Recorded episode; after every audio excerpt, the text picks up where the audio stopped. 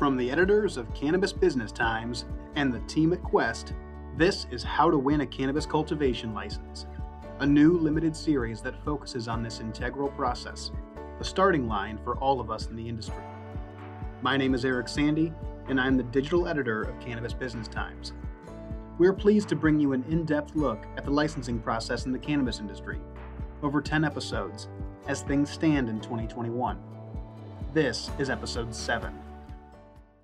This week, we're turning our attention to Oklahoma, one of the newer medical cannabis markets in the U.S., and the source of more cannabis cultivation licenses issued in 2020 than any other state. California was right behind Oklahoma in terms of pure numbers, but the Oklahoma Medical Marijuana Authority has been on a tear.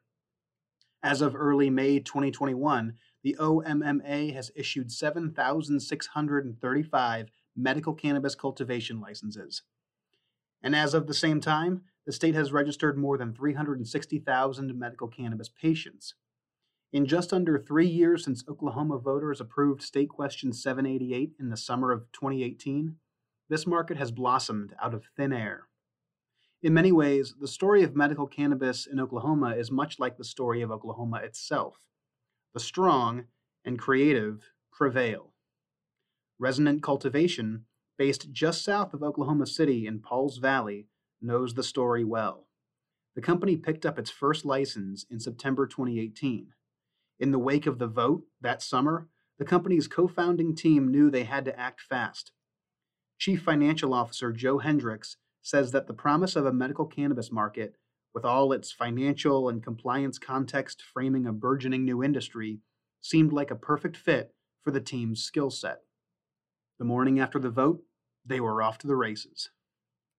Our group is um, was built for a reason with um, at least everybody having their role in their lane so we can kind of all work well together but also not you know squabble over decisions small decisions and things like that but um, the morning after so I, I, vividly remember this text message that came in on june 27 2018 from one of my uh, close friends that uh, met in college and uh, that you know we'd just been on our paths in our professional careers and you know the law changed and then he texted me and said hey I'm putting a team together and I'm going to need an accountant. Are you ready to, to, to jump in and help? So that kind of led this path for me to come down this. But along the way, um, he also, his name's Reed Colley, and, a good friend of mine, and um, put together uh, some other partners of ours who he had grown up with who were interested in the cultivation side of the business. So one had experience growing in California in their medical program and um, his brother um, was one who's just absolutely the nuts and bolts guy that you know he there's no job too big no job too small um, just will jump in and, and help with anything going on at the facility and it's such an important role to have so you know we built this team started down the path together um, you know june july 2018 and really the early discussions we had was kind of defining why did we want to go do this? What was our goal? Um, and it and, and we've always come back to the patient first of when we make decisions it's always about okay how do we enhance the experience for patients? Like we've heard from guests throughout the series the why is critical in the early stages of planning a cannabis business endeavor it's vital to identify and understand why you want to do this it's a competitive industry that remains federally illegal and it's a complex net of horticulture biochemistry, distribution, politics, and consumer facing retail. Passion for the plant is important, and finding ways to express that passion is a particular objective for anyone entering the space. For resonant cultivation, it came back to the patient every time the question was posed. But this isn't always an easy calculus. Never mind the federal illegality of the plant, this is still, at times, a fairly charged political issue, even on a more local level. Hendricks knows the Oklahoma electorate and its many communities. While state voters passed the medical cannabis question in 2018, of course, many voted against the measure. Whether in the form of political stigma or regulatory restrictions, there's a host of possible obstacles that can arise in the industry in many forms, and many of them being rather unique to this space. Again, this is where passion comes into play the why behind your business plan. If you think about Oklahoma in 2018 and really Oklahoma in 2021, one of the most conservative states in the country. And so having one of the most liberal medical programs come through all of a sudden really shook things up. And, and I think for the better, because it also is, we've learned that there are a lot of people who are passionate about cannabis in Oklahoma. Um, it's not a demographic thing, it's just widespread. And so we really wanted to make sure that we could set a good example, be a great industry player, and help lead the industry you know, as we continue to develop over time. Leading the industry takes many shapes. Chief among them may be an ability to play by the rules, because rules, after all, are the backbone of the state legal cannabis space. These early years, even seven years after the first sales began in Colorado and Washington, are something of an experiment. Each state hazards its own way into new territory. And by and large, of course, it's going well. But business is booming and research is blossoming mostly because market entrants are playing by the rules. In the industry parlance, the word is compliance, and you'll hear it again and again at any successful cultivation facility. It's the cornerstone. And the cannabis business license application is often a company's first chance to reveal just how compliant it can be when presented with the rules. That's what this whole series is about. But in Oklahoma, as Hendricks will explain, the state's political and cultural history have created a more free market approach it's an important part of the Oklahoma story, like we've said, but the rulemaking structure is less clear, and it was particularly loose in the very early days of the state. That just makes compliance all the more important. We've built a culture of compliance in our organization where we follow the rules. And sometimes the rules are hard to identify how we're following because there may not be as much guidance as we'd like. But that culture of compliance where it's following the rules, doing the right thing, making sure our employees know that it starts at the top is just setting that example from from top down. And, and I think for any cannabis organization, especially as new markets come online, it's really important to adopt that compliant mentality from day one. That way, as rules change, regulations come out, you're able to adapt quickly and, and it doesn't completely disrupt the flow. It gets harder to settle into an adaptive mindset later on, as pretty much any adult will tell you about life in general so it pays incredible dividends to stay limber in the licensing process.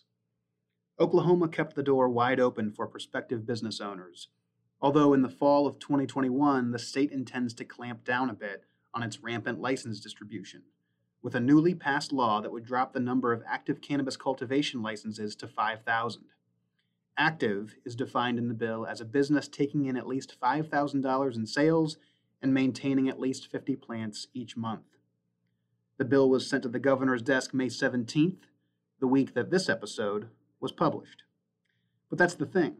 All U.S. cannabis markets have retooled their regulatory approach to some degree.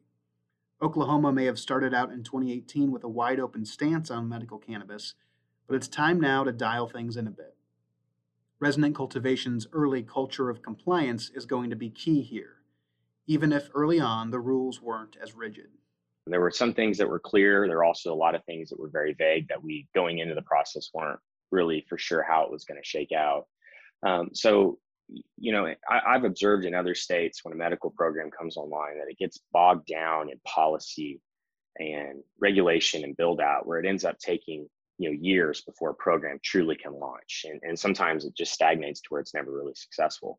Um, you know, in Oklahoma, that one of the interesting parts of, of State Question 788 was that they basically gave the state 30 days to release clear guidelines for applications and to essentially launch a program within 30 days on a measure that most people didn't think was going to pass. And so I think the state from day one was somewhat scurrying to get caught up.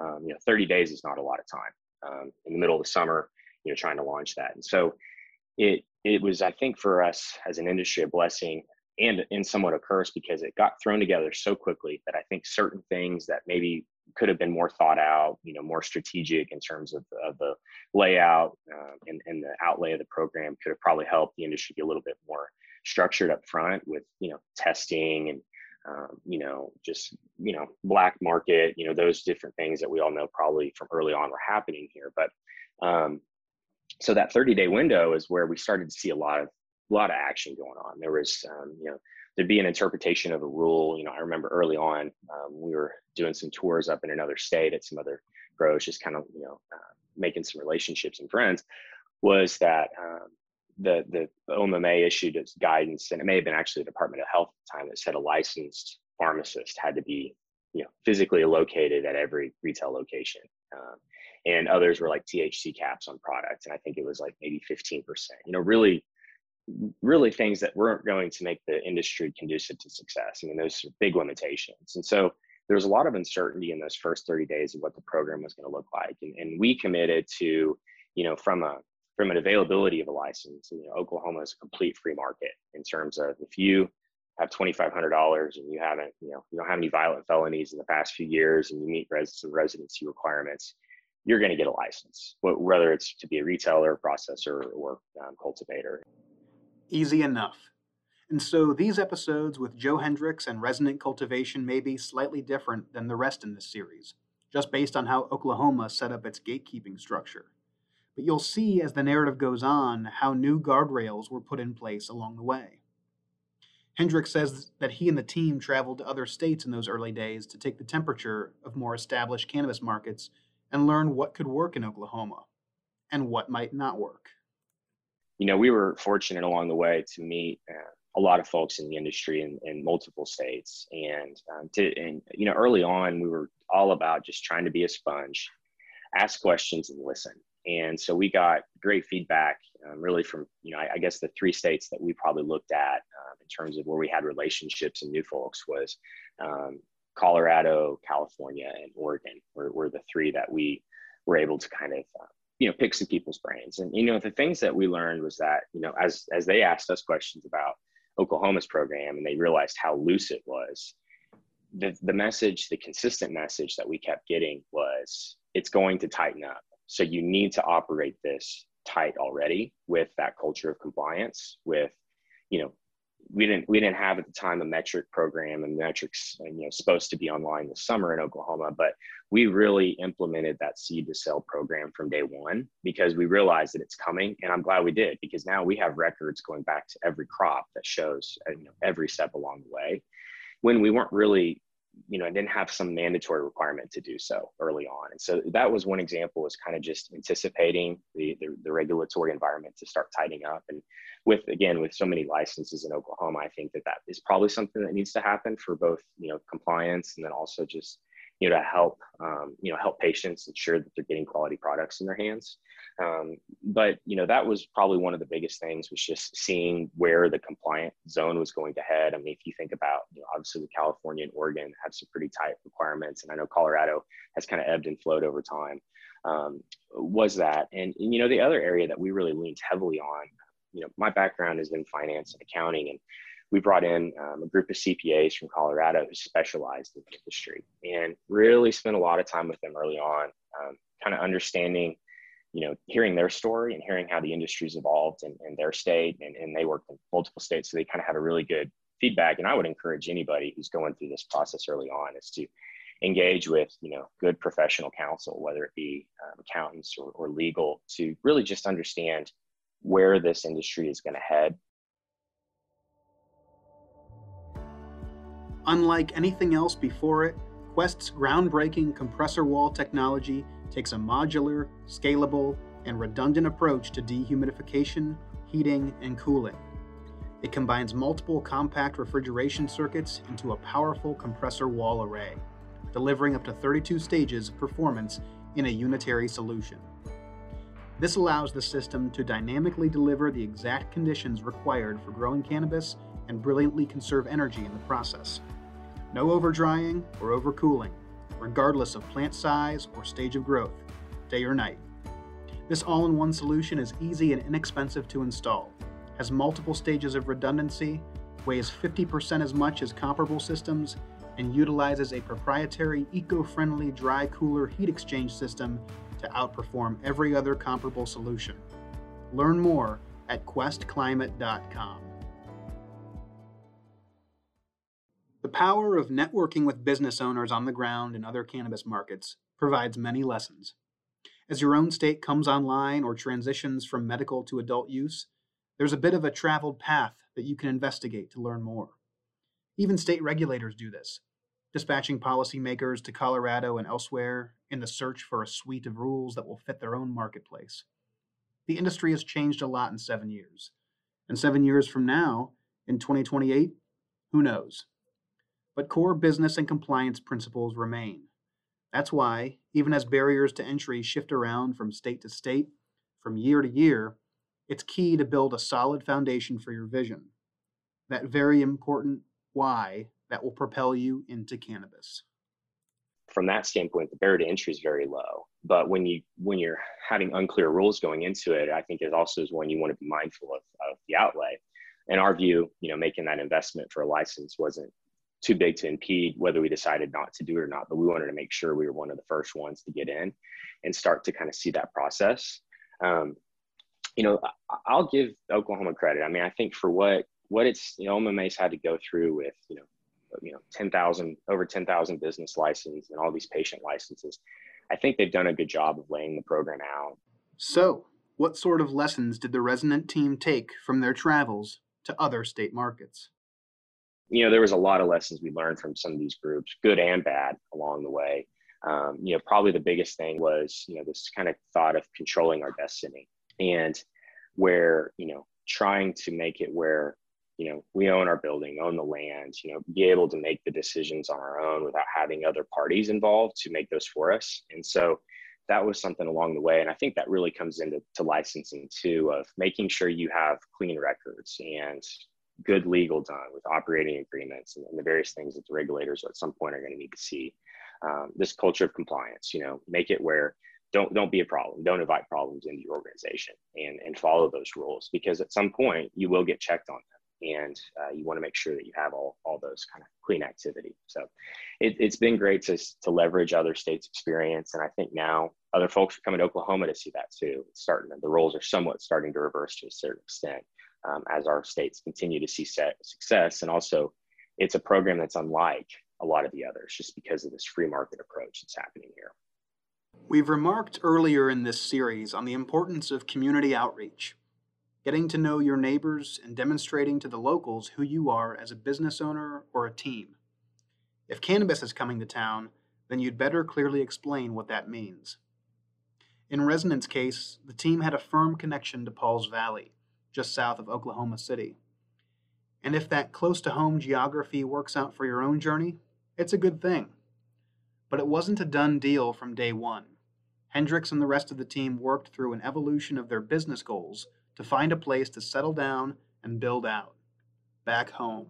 Yeah, so we, you know, early on we we were looking at, um, you know, we the the initial vision of our grow was um, kind of the warehouse industrial style in Oklahoma City, and we had some relationships with folks who had a, you know, you know, I think it, the overall was a, you know, several hundred thousand square feet. and it was a large space, and we were not going to occupy that much. But we're looking at basically building kind of an, interior grow within a building, and that fell through. Unfortunately, it did. It, it, would not have worked. It would have been, you know, there's a lot of things that would have could have, you know, really gone wrong with that. And so, um, and, and, that was a big shock to our company. You know, at that point, we were probably about five months, five months in. We had our license. We were kind of ready to, you know, start designing plans and putting walls up and hanging lights. And um, w- when that fell through, it, it, it one, it kind of was a good gut check of, okay, you know, are you really ready for, you know, this industry?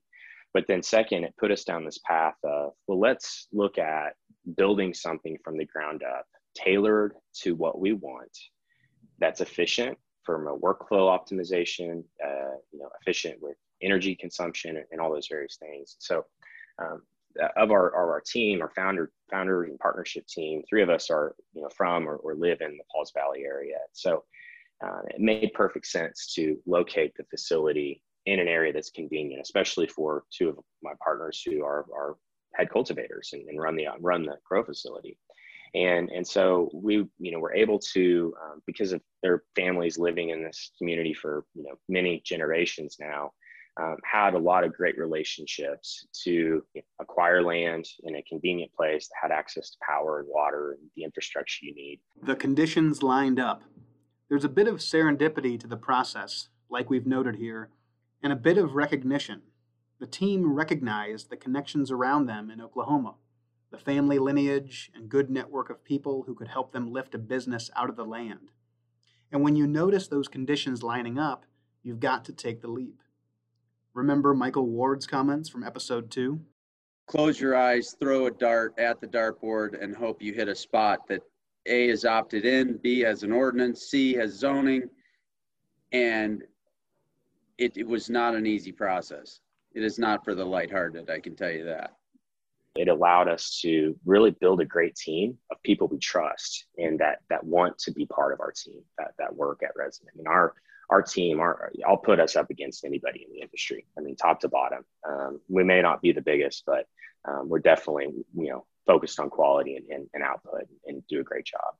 Um, but you know that whole kind of it's funny when you think about how the path goes of you go down this path of this warehouse and the lease and all these things and then you realize you, know, you think that the world's ended when all this stuff falls through but it's such a big blessing and it allowed us to pivot and to, to go into an environment that's much more conducive to success and to also having that ability to you know somewhat um, control kind of where where we're going to end up in this industry. So, um, and, and, having that, you know, the other part about Pauls Valley and, and, really this area of Oklahoma is we're invested there. I mean, we you know want to be part of the community. My, my partners have other businesses there, um, employ people, um, contributors to you know from a from an economic standpoint, but also just a charitable standpoint. We want to be involved. We want to be engaged, and we want to show you know a part of Oklahoma that's a rural part of Oklahoma of how successful this can be and finally think about it you know oklahoma is an agriculture state. I mean, that's what you know for you know agriculture and oil is, is an energy is, is really where we're at. And so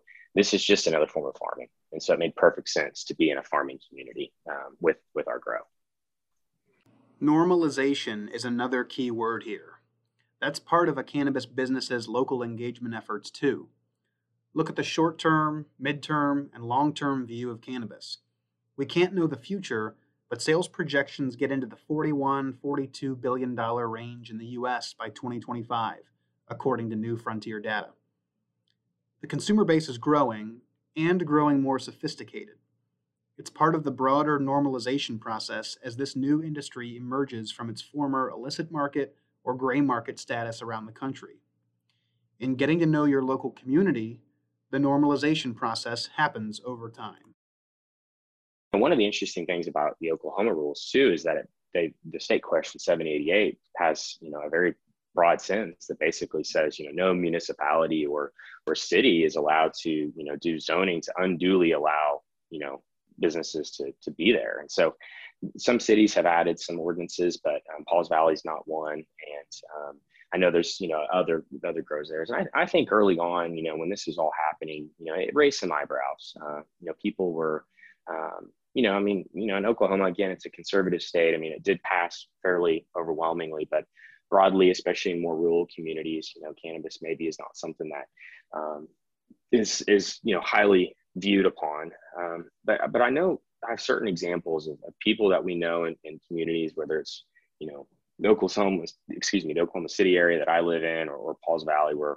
all of our partners are at is that somewhere along the way, most people have been positively impacted by cannabis with, with somebody in their family. I know, you know, some of the people I care about closely that have fought, uh, you know, terminal illnesses and cannabis became a treatment for them, or, um, you know, uh, people who have um, severe you know, autism or epilepsy seizures where cannabis has been a therapeutic drug that actually does help their, their symptoms and, and it eliminates, you know, cabinet full of medicine bottles the tide is turning, but early on there was certain friction. I think that you know we, we wanted to be aware of. But um, we, you know, again, you know, our view on this is go make relationships with the community. Uh, try to, and, and we had those deep kind of lasting relationships already with people. They knew our team. They knew that you know if our groups you know doing this that we're not up to you know trouble. We're not trying to cause a problem and we were also very strategic about where we located our building where it's you know not around other homes you know so we're not impacting people with noise or of course the odor that comes with it especially around you know, your harvest cycles and whatnot. So trying to just be a good neighbor to people i think helps too. Um, where you're not you know creating problems. And as we've mentioned a few times in this series the past year has placed a new type of premium on the art of being a good neighbor. Life in pandemic america hasn't been easy and no one in the cannabis business has been immune from that fact. But in the tight economic quarters that the pandemic revealed in the US, a booming new industry like cannabis can be a real gift to everyone in the vicinity. As the jobs market took a hit in the spring of 2020, cannabis, by and large, stepped up. Resonant's earliest wholesale transactions were happening right as things started to shut down around the US last year. Allowed us to maintain employment for people with good jobs in a, in a great environment to work for um, and work with during a time that was really challenging during you know, our, our kind of in our country, our state, our cities, and so on. If you're interested in learning more about the licensing process and you're listening to this series as it's released, join us at Cannabis Conference 2021 in Las Vegas. The show runs from August 24th to the 26th, and an all access pass gets you into our Create a Winning License application session. Securing a cannabis business license is one of the most critical and perhaps one of the most daunting first steps in launching a business in this increasingly complex and competitive industry. Make your application stand out from the crowd with takeaways from this can't miss session for any new or expanding business. We are going to continue releasing episodes over the next three weeks, every Friday, introducing you to characters around the business who found their way through the tangled licensing process and who have plenty of advice for anyone interested in following along. We're going to continue releasing episodes over the next three weeks, every Friday, introducing you to characters around the business who found their way through the tangled licensing process and who have plenty of advice for anyone interested in following along. In the meantime, though, we're all ears at Cannabis Business Times. Is there something you want to hear in this podcast or in a future series? Is there a story that you think sheds light on the licensing landscape in the US? Send me an email anytime. I'm at esandy at gie.net. GIE is our publishing company. Or reach out on Twitter at CBT We're here to serve the market. My name is Eric Sandy, and I'm the digital editor of Cannabis Business Times. Our sound editors are Alexander Garrett and Jay Boyden, and this series is brought to you by Quest.